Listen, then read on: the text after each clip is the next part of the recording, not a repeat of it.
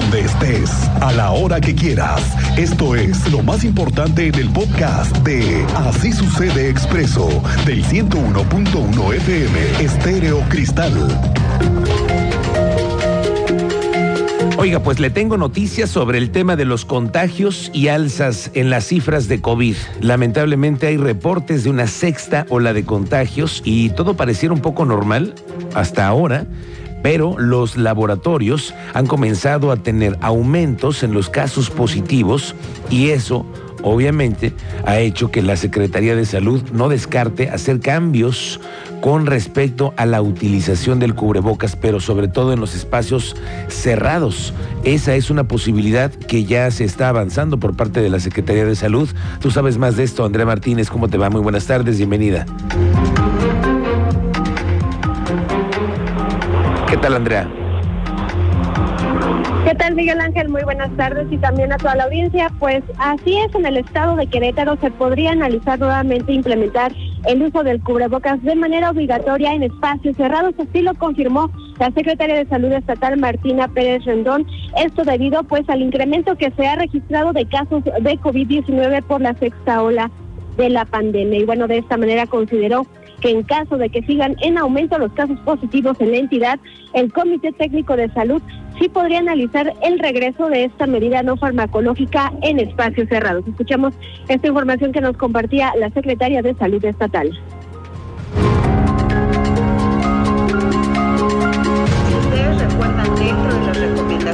Cuando se quitó esta característica de obligatorio al uso de cubrebocas, seguíamos recomendándolo en espacios cerrados de aglomeración de gente, seguíamos recomendando la ventilación de espacios, entonces esa recomendación sigue vigente. Si en algún momento viéramos que hay un repunte un poquito más preocupante, eh, pues seguramente haremos una recomendación más enfática. Bueno, también Pérez Rendón indicó que se ha registrado eh, pues un incremento de casos de COVID-19 en las últimas semanas en Querétaro, al pasar de 30 a 40 el número de personas que han dado positivo a la enfermedad. También puntualizó que los casos sospechosos se mantienen estables y la positividad en las pruebas se encuentra en un 20% de cada 100 que se realizan. Finalmente, la titular de la Secretaría de Salud Estatal sostuvo que la ciudadanía no debe confiarse durante esta temporada ya que el virus se encuentra en circulación y todavía existe un riesgo latente de contagiarse. Esta fue la información, Miguel Ángel. Gracias, Andrea Martínez. Pendientes de estos datos y los hablaremos más adelante. El gobernador Mauricio Curi ayer participó en una reunión con gobernadoras y gobernadores en donde el presidente de México, Andrés Manuel López Obrador, supervisó el avance en la instalación de sucursales del Banco del Bienestar en el país. En su oportunidad, el gobernador informó que en Querétaro ya se cuenta con los terrenos para que el gobierno federal concluya la instalación de las siete sucursales en la entidad. Luego, en privado, el gobernador de Querétaro tuvo una reunión con la gobernadora de Aguascalientes, Ter Jiménez, y el gobernador de Yucatán, Mauricio Vila.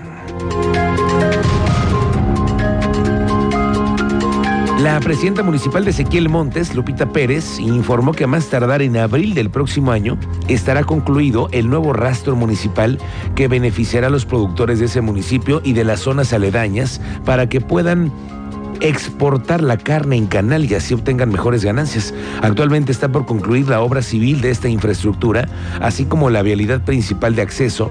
Además, destacó que está por arrancar el equipamiento está terminando prácticamente la obra civil.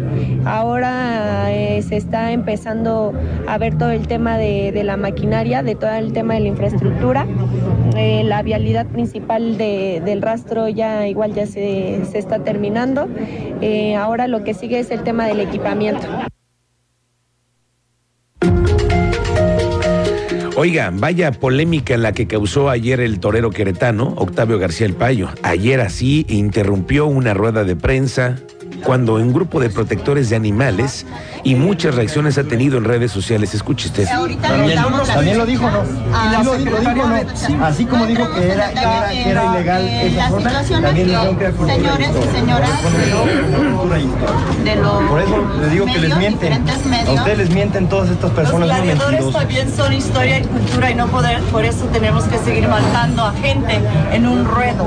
Los toros, no eran, las gallos, como todos los animales, han venido de una historia muy pasada, son seres humanos, son seres humanos. Ayer así la cosa en la rueda de prensa y los grupos de protectores de animales y el torero enfrentados ahí en las mesas. Esto ha tenido también en redes sociales muchas inquietudes. Hay quienes defienden la fiesta brava, pero muchos que también se oponen. ¿Qué dicen las autoridades al respecto ante las exigencias de grupos de animalistas de prohibir las corridas de toros en Querétaro?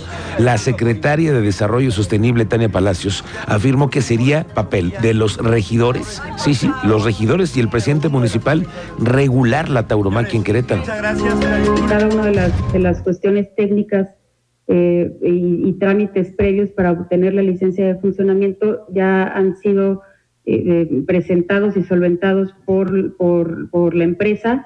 Eh, de hecho, se, se, han buscado y se han tenido espacios de diálogo y comunicación con los mismos vecinos inconformes, donde se ha buscado que cada una de las áreas que emiten estos, estos dictámenes, estos vistos buenos, puedan esclarecer cada una de sus dudas.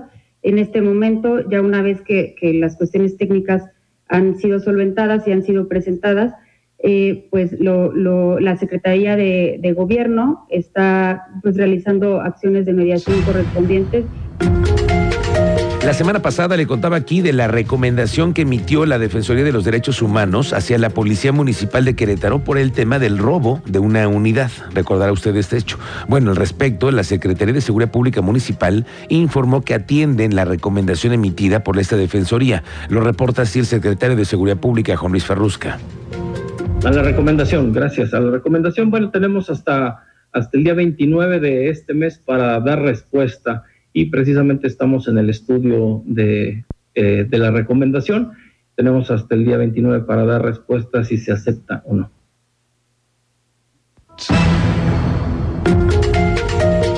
Vamos contigo, Teniente Mérida, ¿cómo te va? Muy buenas tardes, bienvenido. La audiencia, déjenme les doy datos que tiene la Asociación Mexicana de Agentes de Seguros y Fianzas, la MASTAC, en relación a los laminazos ellos tienen registrados un aumento del 15% en Querétaro luego del inicio de la obra de paseo 5 de febrero. Cabe mencionar que en México 7 de cada 10 vehículos no cuentan con seguro. Sin embargo, en Querétaro se señaló que este porcentaje es de casi 4.5, lo cual demuestra que en la entidad existe una mejor cultura de la prevención al contratar un seguro de este tipo. Detalles más adelante y lo que llevamos hasta el momento de accidentes que estamos sacando el concentrado de lo que va en el año entre laminazos y accidentes fatales. Un accidente muy fuerte anoche, en prolongación Eurípides, con siete personas valoradas. Eso es parte de los accidentes que estamos viviendo en la capital de Querétaro, Miguel Ángel. Así es, gracias, Teniente Mérida. Estamos pendientes más adelante con la modificación al salario que se incrementó 6% para los policías. El salario mínimo para los elementos de recién ingreso será de 19 mil pesos. ¿eh? Antes era de 18 mil, así que los policías ganan bien. El secretario de Seguridad Pública Municipal, Juan Luis Ferrusca, lo confirmó. Eh, se incrementaron los sueldos en el escalafón, ya que un policía tercero ahora gana poco más de 22 mil pesos, un policía segundo 27 mil un policía primero 32 mil y para el orden jerárquico el sueldo más alto será de 46 mil pesos que es lo que corresponde a un oficial. Los nuevos tabuladores salariales entran en vigor para los policías a partir de enero del 2023. Un 6%. Recordar que el que menos gana eh, ganaba 18.172 pesos ahora estará ganando con este incremento que es del 6%, eh, 19.172, el que menos gane en un sueldo bruto, ajá, es decir, sin eliminar eh, retenciones por el ISR. Y hay buenas noticias para la proyección económica del siguiente año. Se lo digo porque el secretario de Desarrollo Sustentable, Marco del Prete, hoy ofreció un informe de los números más destacados. Ahí adelanta que ya cuentan con una cartera de 55 proyectos de inversión para el próximo año. De concretarse, se podrían generar más de 23.800 empleos. Se trata de proyectos provenientes de Estados Unidos, Canadá, Alemania, España, Países Bajos, Colombia, Italia, por algunos, eh, por mencionar algunos de los países que tienen ya identificados proyectos para Querétaro. Son sectores donde van a invertir en el automotriz, en alimentos y bebidas, en el electrónico, aeronáutico y otros más. Las buenas noticias que ya después de hacer una depuración, una revisión de quiénes están interesados todavía en, seguir invirtiendo, qué proyectos siguen vigentes. Tenemos 55 proyectos de cartera, si arrancamos el año próximo, que podrían generar 23.894 empleos y una inversión de 95.666 millones de pesos de, inversión, principalmente automotriz, alimentos y bebidas. Eh, otros, la mayoría se pulveriza pero Estados Unidos y México son los que más interés tienen en invertir en nuestro, nuestro estado. Pues sí que le digo, Querétaro se vende solo, esa es una realidad, se vende solo Querétaro. Fíjese nada más los números de empleo que se están destacando hoy. Se rebasó la meta que se tenía proyectado para el 2022 en cuanto a la generación de 30 mil empleos. Nada más de enero a noviembre se crearon 46 mil para que no digamos que no hay chamba, ¿eh? Hubo 46 mil nuevos plazas laborales que están identificadas además en el IMSS. Vamos, son plazas. Del Prete confirma que hay confianza en los inversionistas y que el año que viene se podrían superar las expectativas acerca del crecimiento laboral. Y que yo esperaría que eh, pues haya, haya este, estos 46.391 pues, se, se mantengan esa misma cifra o se o, esperemos posiblemente incrementen. Con esto vemos que lo que habíamos establecido como un objetivo, como un pronóstico de cerca de 30 mil empleos, pues ya se rebasó, se rebasó de manera, de manera amplia. Oiga, pues ayer vaya madruguete que dieron anoche en el PRI, en la víspera de la Navidad, increíble cómo se las gastan los priistas. Fíjese, todavía en estos tiempos donde ya no son más que uno de los partidos chiquitos, ¿eh? con poca credibilidad, cada vez menos, y además muchos errores que socialmente le han costado al PRI. No conforme con eso, el Consejo Político Nacional aprobó anoche una reforma a los estatutos del PRI para que tenga facultades de aprobar la prórroga Sí, sí, sí, de la presidencia del PRI con Alejandro Moreno, Alito, que concluye hasta el proceso electoral del 2024, en que se elegirá presidente de la República. Bueno, por segunda ocasión, sin convocar a una Asamblea Nacional, Alito propuso 52 modificaciones a los estatutos del PRI. Entre ellos, modifica el plazo para que el propio Consejo le pueda prolongar su mandato. Y es que, es que de veras algo se traen ahí, algo se cocina.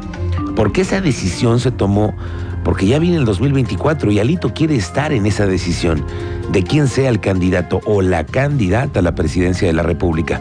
Y hace, y así hace las cosas sucias.